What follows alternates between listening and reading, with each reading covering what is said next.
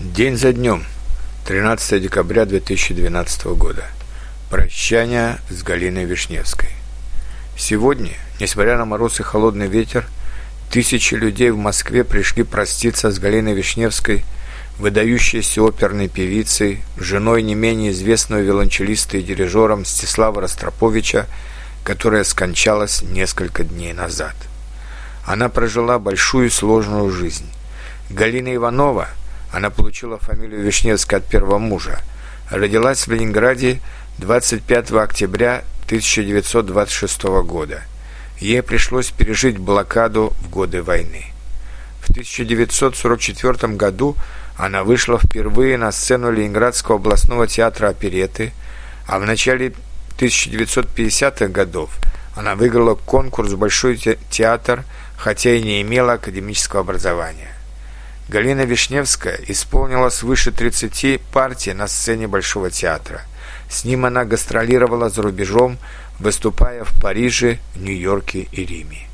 В 1955 году Галина Вишневская вышла замуж за знаменитого виолончелиста Мстислава Ростроповича.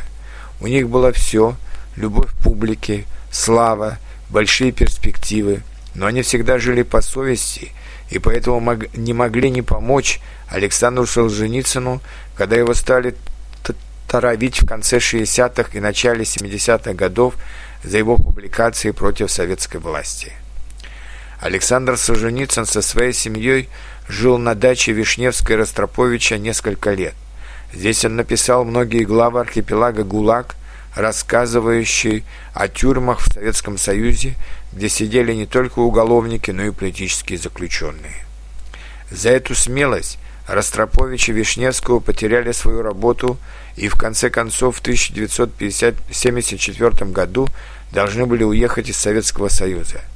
Вернулись они только в годы перестройки в 1990 году, когда им вернули российское гражданство. Уже после смерти Ростроповича Галина Вишневская открыла свой центр оперного пения в Москве, где пыталась помогать молодым солисткам. В памяти русских, и не только русских людей, она останется выдающейся артисткой и очень смелым и свободным человеком, который всегда открыто высказывал свое мнение, даже если оно и не нравилось властям.